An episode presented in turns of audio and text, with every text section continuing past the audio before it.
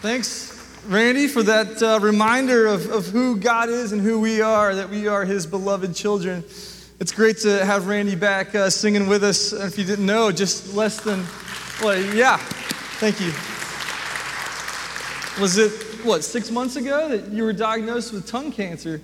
Uh, Randy had a very serious diagnosis of tongue cancer, and selfishly, my first thought was, is he going to be able to sing again? And your voice sounds better than ever, I think. So praise God for his healing hand and uh, just for how uh, the Lord has led us through that season of uh, sickness. And we're praying that he leads us out of this season of sickness that we find all of ourselves in now. I went to the COVID unit for the first time yesterday at St. Thomas West and put on the full gown and, and, and gloves and uh, sympathies to the family of Sandy Stovall. She uh, was diagnosed with COVID, and um, two hours after I prayed with her, she she died and transitioned to the next life and uh, made that that move. So uh, sympathies to Sandy's family, but this this disease is real and it is deadly, and we don't know why God would allow things like this to happen, but we trust that He remains a good good Father and that we are His beloved children. And somehow, some way, He is working all things for our good and for His glory. So we believe that, we claim that again. The promises of Scripture are all yes and amen in Christ Jesus our Lord. So be encouraged. Have you been on a mission trip? Anybody here been on a mission trip? I know Calvin's been on a few, Lee Ellen's been on a few, Carlos, you, you, you and Lee Ellen and Calvin and others have led your share of mission trips. I've had the privilege of going on over 30 mission trips, and I don't say that to brag because here that's not really a big deal compared to like the Dunns and, and several of you career missionaries. But uh, I love mission trips. It's been a big part of my life, very formative experiences going out to the mission field. And some of you may not know what I mean uh, when I say mission trips. It's kind of one of those church lingo kind of words, but uh, some churches call them mission engagements or mission journeys, but it's all the same thing. We're talking about these short term uh, excursions into a place that is different from the normal context of a, a, group of people where they normally would live and serve and work. And uh, we know that there's a biblical precedent for these kind of trips. Uh, we're going to see in the book of Acts how Paul and his partners were sent time and time again, commissioned by the Holy Spirit sent out by the Holy Spirit through the church, the local body that acts as a sending agency. And we know that Woodmont has a long history of sending mission teams around the world to play their part in God's redemptive purposes. We don't send teams to bring Jesus to these places. We send teams to join Jesus in what he's already up to there in those locations. And we don't go to to, to fix people that are broken. We don't go even really to help people as privileged people that we are. We go to serve and to act as the hands and feet of Jesus Christ. There's a, a big difference there. And we, we try to make sure that it's not like when helping hurts, that we actually do more good than harm for the local people that we go to serve. Last week, we saw how the church in Antioch obeyed the Spirit's call and they set apart Paul and Barnabas for a mission journey. They laid hands on them and they, they sent them, God sent them through the church to Cyprus. We saw that uh, last week. We're going to see the rest of that first mission journey in Acts chapter 14 today as we continue to see the unstoppable church, that, that, the church that Jesus foretold that nothing would prevail against it, not even the gates of hell. Sometimes people think of mission trips as, you know, fun adventures. I love to travel, so selfishly, I like trying interesting foods and eating what the locals eat and going shopping in the markets and bringing stuff back for my kids. That's okay. I think that's, that's fine to, I'm not saying that, you know, that's the only reason we go on a mission trip, but uh, some people assume it's just going to all be a barrel of laughs. Maybe we'll do some service project or work in a church or something, but it's just going to be some little, uh, you know, fun little jaunt. Mission trips don't always work that way. I've been on some uh, pretty rough experiences uh, on mission trips. One time I actually called 911 with one hand while holding a homeless man in the middle of Jackson Square, New Orleans. Uh, on his side, he'd just been pistol whipped in the face and was bleeding from his fractured nose and uh, was unconscious. And I was holding him on his side while calling the ambulance with my other hand. I've been in the hospital numerous times with students who were sick or injured. We had a girl break her wrist in Spain. We had a guy get acute cellulitis. In his, I didn't know what that was, but apparently it can kill you. Uh, in his leg in Puerto Rico. We had one big football player guy who was busting up tiles in New Orleans and hit a tile back into his shin and split his leg open. And I don't do well with stuff like that, so uh, I'm glad that we had some uh, nurse types on that trip that were much more uh, equipped to handle that than I was. But uh, I've lost luggage, of course. We've had flights get canceled. I'll never forget riding in the back of a bus in Guatemala a couple years ago, Carlos, with uh, Bobby Dunn and Lynn Weiser was holding the luggage uh, back from falling on precious Bobby Dunn. And I said, This is an interesting way to start a trip. I've been pickpocketed on a subway in Spain, uh, had all these, you know, tough times. Let's don't even get into the inevitable stomach issues that arise on these trips every time it seems like we go on them. But all of that pales in comparison to what Paul and Barnabas go through on this trip. They preach the gospel, remember, across the entire island of Cyprus to no avail. Finally, at the very end of, of that trip on Cyprus, they find one man who's willing to give his life to Christ, one convert. This was a pretty unproductive trip so far, and then they press on north to Asia Minor, but it was all too much for young John Mark, remember, who bailed and, and went back home. And you see on this map here, Gabe, go to the map. Do we have the map? There it is. uh, Gabe's first time, I think, doing this. Thank you, Gabe. We appreciate you. Uh, speaking of Randy Perkins, Gabe Perkins running the slides. They were sent out from Antioch. They went over to Seleucia, got in a boat, went to Salamis, Paphos. This is the island of Cyprus. Then they went up to Asia Minor. That's where John Mark bailed on them at that point. Then, now we're going to see them go up to Pisidian Antioch. It's a different Antioch. There was a king of Syria who named 10 cities after his father Antiochus, thinking that would be a great idea. That, that's a terrible idea. It's very confusing. Um, but we're going to see what happens in uh, Antioch, Pisidian Antioch. Well, actually, we're not. That's the rest of chapter 13. They had great success in Antioch, and then they got run out of town, and they, they shook the dust of their feet off uh, over the people in, um, in Pisidian Antioch. So they go over to Iconium now. Iconium is in the region of Galatia. Anybody heard of Galatians, the letter? It was written to these people many years later. And at first in Iconium, they have great success, again, like they did in Antioch. Uh, look at verse 1 of chapter 14. Now, at Iconium, they entered together into the Jewish synagogue and spoke in such a way that a great number of both Jews and Greeks believed. All right, we got both Jews and Gentiles coming to faith in Jesus Christ, becoming one family. It's a beautiful thing. But as usually happens after the Spirit moves in a way like this in Acts and in our lives as well, persecution inevitably follows behind. Look at verse 2. The unbelieving Jews stirred up the Gentiles and poisoned their minds against the brothers. Persecution comes against Paul and Barnabas and the new believers. So, what do they do? Do they get out while the getting's good? No. Look at verse 3. So they remained. So they remained for a long time, speaking boldly for the Lord, who bore witness to the word of his grace, granting signs and wonders to be done by their hands. Oh, that God would perform signs and wonders through the hands of our saints here. We long to see that. I love how counterintuitive and countercultural this is. Great persecution arose against them, so they stayed for a long time.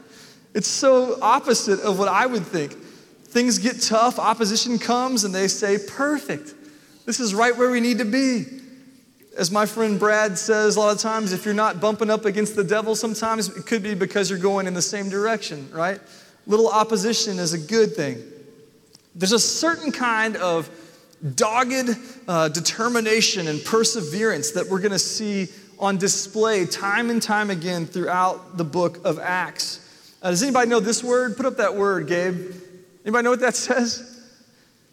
Yeah, there you go. Stick to itiveness. Sometimes you see it this way with the hyphens. Go to the next one. There we go. Stick to itiveness. I thought this was kind of a made up word, but it's a real word. It's in the dictionary, and it actually uh, was first used in the 1850s. This goes back a long time. This, this word stick to itiveness means a resolute determination to stick to the task no matter what. Anyone here ever run a marathon? I've run exactly one marathon. I'm David, Stephen, I'm not surprised. Uh, I, I, probably will never run another one again. but you know, as an endurance athlete, that there's this voice in your head that tells you, hey, you should stop. You're miserable. You can't go any further. You need to quit. And, and great athletes, great competitors learn to tell that voice, shh, be quiet. I'm fine. My body's fine. I've prepared for this. I've trained for this. I'm going to keep pushing forward. That's the kind of resolute stick to itiveness that we see from Paul and Barnabas here in this chapter. Paul wrote to the Corinthian church many years after this in 2 Corinthians chapter 4 verse 8 and 9. We are afflicted in every way, physically, emotionally, mentally, but we're not crushed. We're perplexed, but we're not driven to despair. We're persecuted, but we're not forsaken by the one who said, I will never leave you or forsake you. We're struck down, but we're not destroyed. Isn't that amazing, that kind of stick to itiveness? How often do I want to give up? How often do I want to despair? How is Woodmont ever going to move forward? What is COVID going to do to our church? How are we ever going to make our budget? What are we going to do? Paul says we may be perplexed, but we don't despair. We know who's never going to leave us or forsake us. We may be struck down, but we are never destroyed. Even if we die, it's just a victory lap into the next life. We know that for us to live is Christ and die is gain. Do you believe that? I do. Paul and Barnabas weren't fazed by the persecution that was coming their way, but they weren't reckless either. They weren't foolish. They were born again, not born yesterday, right? Eventually, they made the wise decision to leave Iconium. Look at verse 4 through 7 here. The people of the city were divided. Some sided with the Jews and some with the apostles. When an attempt was made by both Gentiles and Jews with their rulers to mistreat them and to stone them, they learned of it and fled to Lystra and Derbe, cities of Lycaonia, and to the surrounding country. And there they continued to preach the gospel. Isn't it fascinating how the gospel has a way of making both friends and enemies out of both sides? In verse 1, we just saw how both Jews and Gentiles, Jews and Greeks, were coming to faith in Christ. This beautiful you know, message is unifying, it passes cultural and racial and ethnic barriers. And here we see in, in verse 5 that other Jews and other Gentiles wanted to kill them. Instead of receiving the gospel, they just wanted to kill them. And of course, Paul and Barnabas are brave. I mean, they're so resolute in, in the face of horrible opposition. But again, they're not foolish, so they head out for Lycaonia. So, how are things going so far on this mission journey? At this point, Paul and Barnabas have been run out of the last two towns that they've been preaching in. I'm sure they were discouraged. I'm sure I would have been tempted to say, you know what, guys, uh, it's not really working like we thought. It's probably time to pack up and head home and regroup. But instead, they just keep going. They go to the next town, Lystra, where things get really intense. Lystra was a frontier outpost. Caesar Augustus had made it a Roman colony in 6 BC. It was kind of the most eastern point of the fortified Roman cities in that region. So it's kind of like an old west town. It's kind of a, barbaric, the people were descended from barbarians. And the Lycaonian people had their own culture, they had their own language, they were mostly uneducated. They weren't like the people of Athens or anything, they were much more rugged and, and rural and wild. There's no synagogue there. So Paul and Barnabas, usually they would come to the synagogues and, and use the Hebrew scriptures to explain the gospel. They're kind of working from scratch here with the people of Lycaonia. So things start out really well. Verse 8, look at verse 8. Now at Lystra, there was a man sitting who could not use his feet. He was crippled from birth and had never walked. He listened to Paul speaking. And Paul, again, looking intently, the stare of Paul was one of his spiritual gifts. Staring intently at him and seeing that he had faith to be made well, said in a loud voice, Stand upright on your feet. And he sprang up and began walking. Oh, I wish that I would be so in tune with the Holy Spirit and so prepared that I wouldn't have to be looking at my notes and that I could just, in the middle of a sermon, discern that one of you needed healing and I could just speak a word of healing over you in the middle of a sermon and you would be healed and jumped up. That's exactly what Paul does here. And the formerly lame person springs up and starts walking around. Evan is on the phones, I think, right now, our new uh, student minister, but in youth ministry, we call that an attention grabber. That's an attention uh, getter during a sermon when somebody is miraculously healed. What a beautiful object lesson for the gospel. They, they don't have the Hebrew scriptures, but they have the Holy Spirit.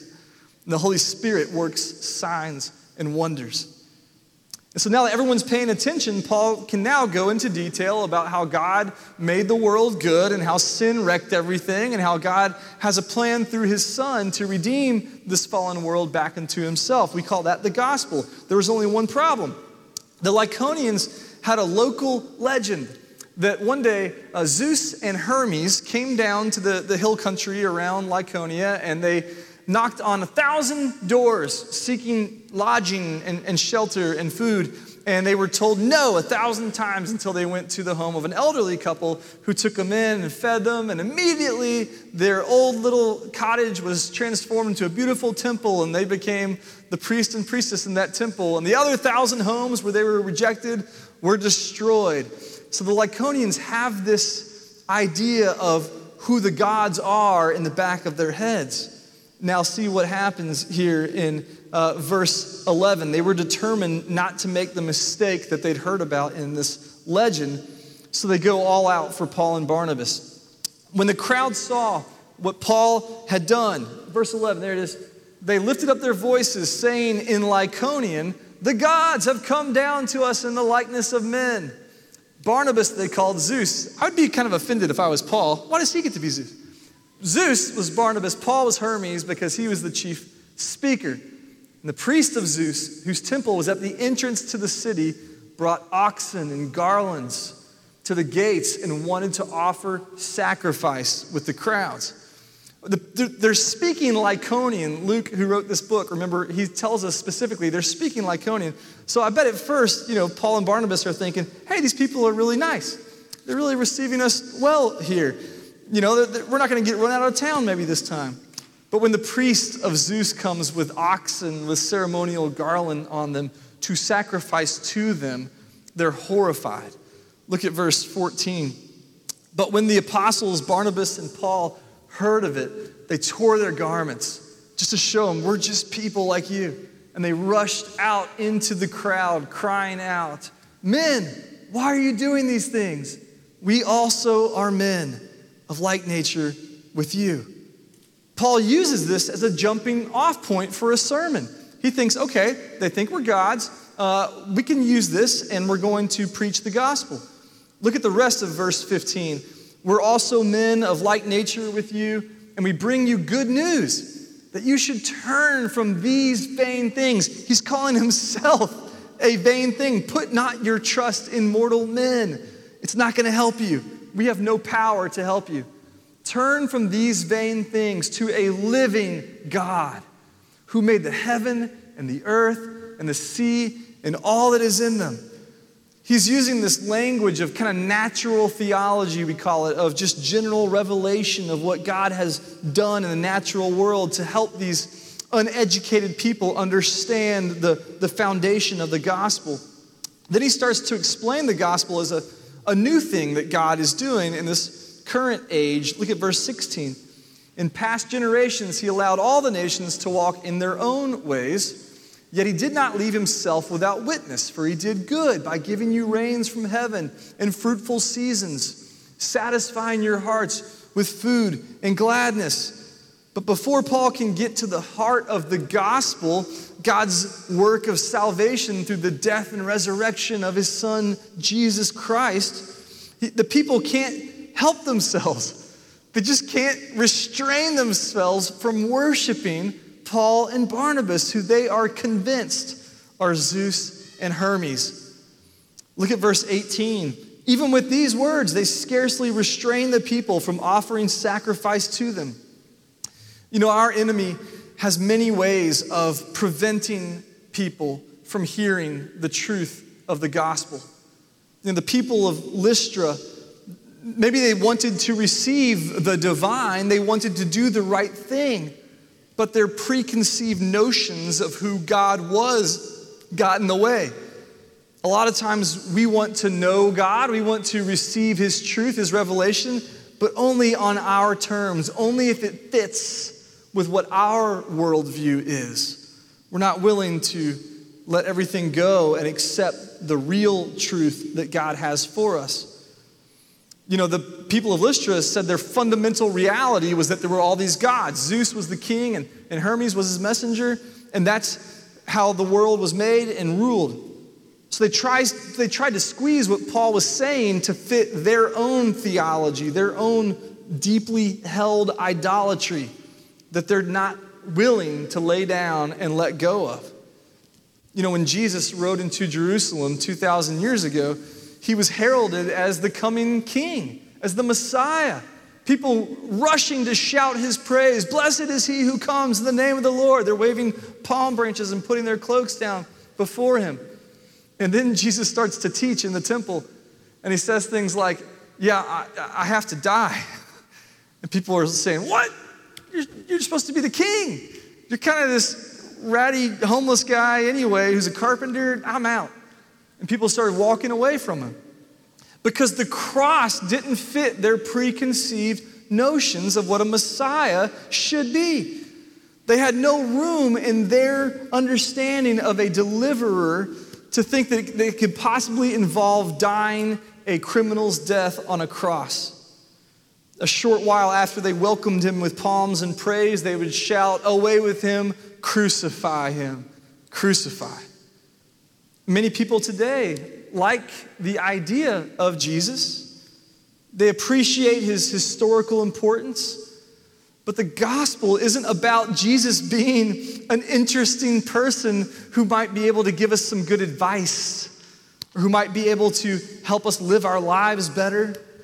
It's about a king coming here to establish his kingdom on earth as it is in heaven, and he rules over his kingdom. The problem is, Tim Keller says, we don't want a king. We're taught, especially in this country, that kings are bad. We want a consultant, Keller says, in the person of Jesus to advise us as we order our lives. Lloyd Ogilvie said, Jesus in our culture is a, a VIP to be honored, but not believed or followed. In America, he is a custom, but not the true Christ, a captured hero of a casual civil religion, but not Lord of our lives. We all tend to do this. You know, we tend to cut Christ down to size to where he can fit into the straitjacket of our idol that we want to worship. That way, he's always safe and he's always at a distance. And we don't have to come face to face with the terrifying reality of the lion of Judah, whose call to us is take up your cross and follow me. It's a call to come and die. Again, not a very popular message in our world. So Paul and Barnabas are re- receiving this praise from the people, and they could have easily said, Well, this sure beats stoning. Let's let them wine us and dine us for a while, and then we'll use that to kind of tell them the truth later. I think I would have been tempted to do that. But instead, they give them the truth, the reality of the gospel. And now they're in big trouble. They refuse to receive the worship that was rightly due to the Lord of hosts alone. And the Lycaonians are starting to understand that they can't fit what Paul and Barnabas are saying into their preconceived notions, then they got to get rid of them. Look at verse 19. Notice how quickly the, the crowd changes, like it did in Jerusalem after the triumphal entry. But Jews came from Antioch and Iconium, and having persuaded the crowds, they stoned Paul and dragged him out of the city, supposing that he was dead. You know, stoning is a barbaric practice. You know, normally they would bind someone's hands and throw them off an, an embankment and hurl heavy rocks onto them until they died. And Paul is, is going through that. I wonder if, as the rocks come crashing against his skull and against his body, I wonder if he remembered Stephen's martyrdom, uh, a stoning in which he participated. I wonder if he thought back to that. And as he goes unconscious, I'm sure, like Stephen, he probably surrendered his spirit to the Lord and thought, This is it. This is how it ends for me. And the, the disciples gather around him. Look at verse 20. This is interesting. You see what happens uh, to Paul as, as they all think he's dead as well. When the disciples gathered about him, he rose up and entered the city. And on the next day, he went on with Barnabas to Derbe. They're probably around him to mourn him. This guy's cut down in his prime. He was such a man of God. Uh, God was, you know, put his spirit in Paul, and was doing amazing things. What a tragedy. And then one eye opens, another eye opens, his lungs fill with air, and he says, I'm not dead yet. he says, No funeral today. Let's, let's just keep going. Let's just keep going. What a powerful image that would have been to the, the people of Lystra. I wonder if, if the people who saw this saw this man caked in blood, caked in dirt, get up and dust himself off and go right back to the city. I wonder if there was a boy there, a boy who we would learn later would become Paul's protege a boy whose mom, Eunice, and his grandmother, Lois, would become believers in the gospel, a boy who would become a powerful preacher himself eventually. We know that Timothy was from Lystra. Timothy was in this town at that time. So the, the courage, again, the stick to itiveness of the apostles was on full display everywhere they went. You know, from put that map back up, Gabe. Can you get to the map again?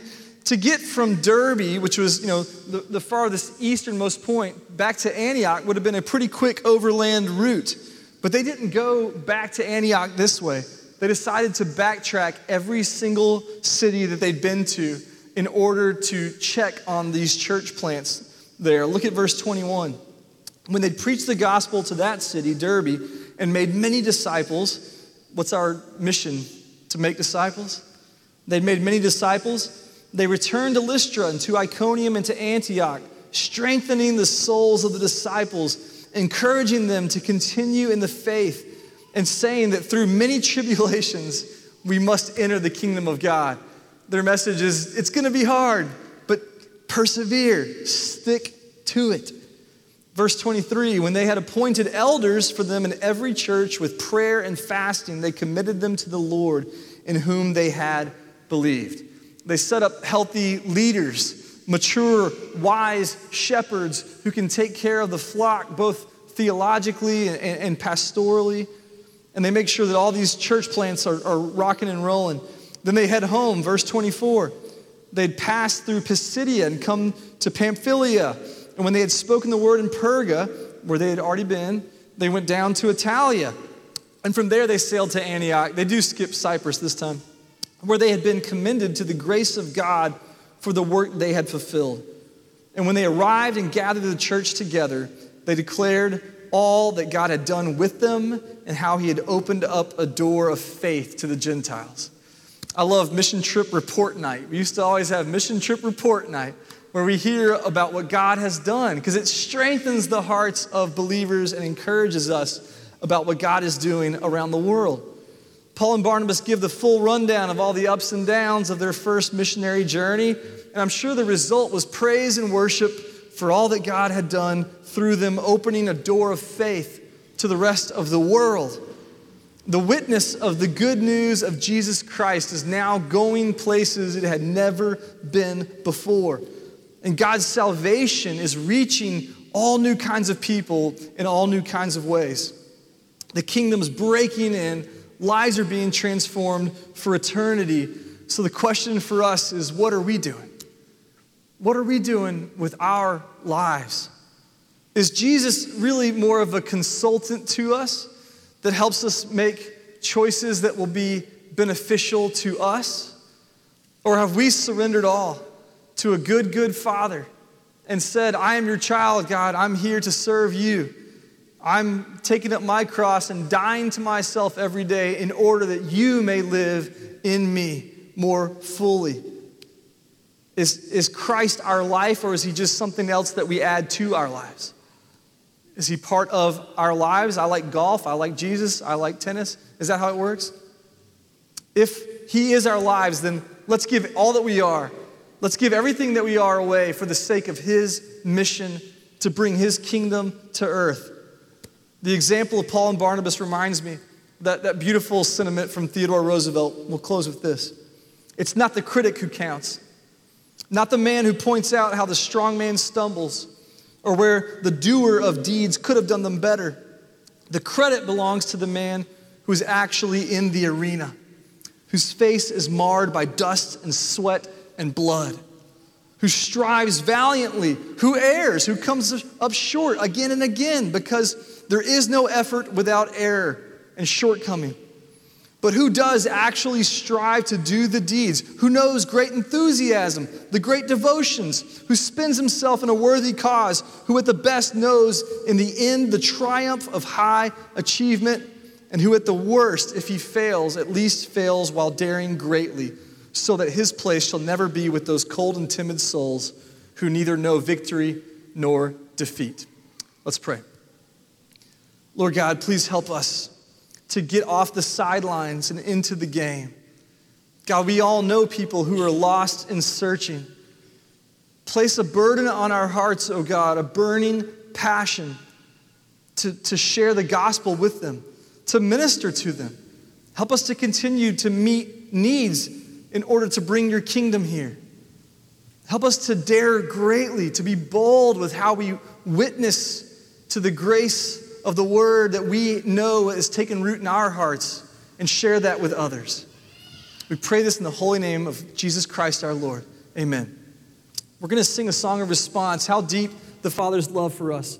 If you need to make a decision today, if you need to accept Christ as Lord, there's no better time to do so than right now.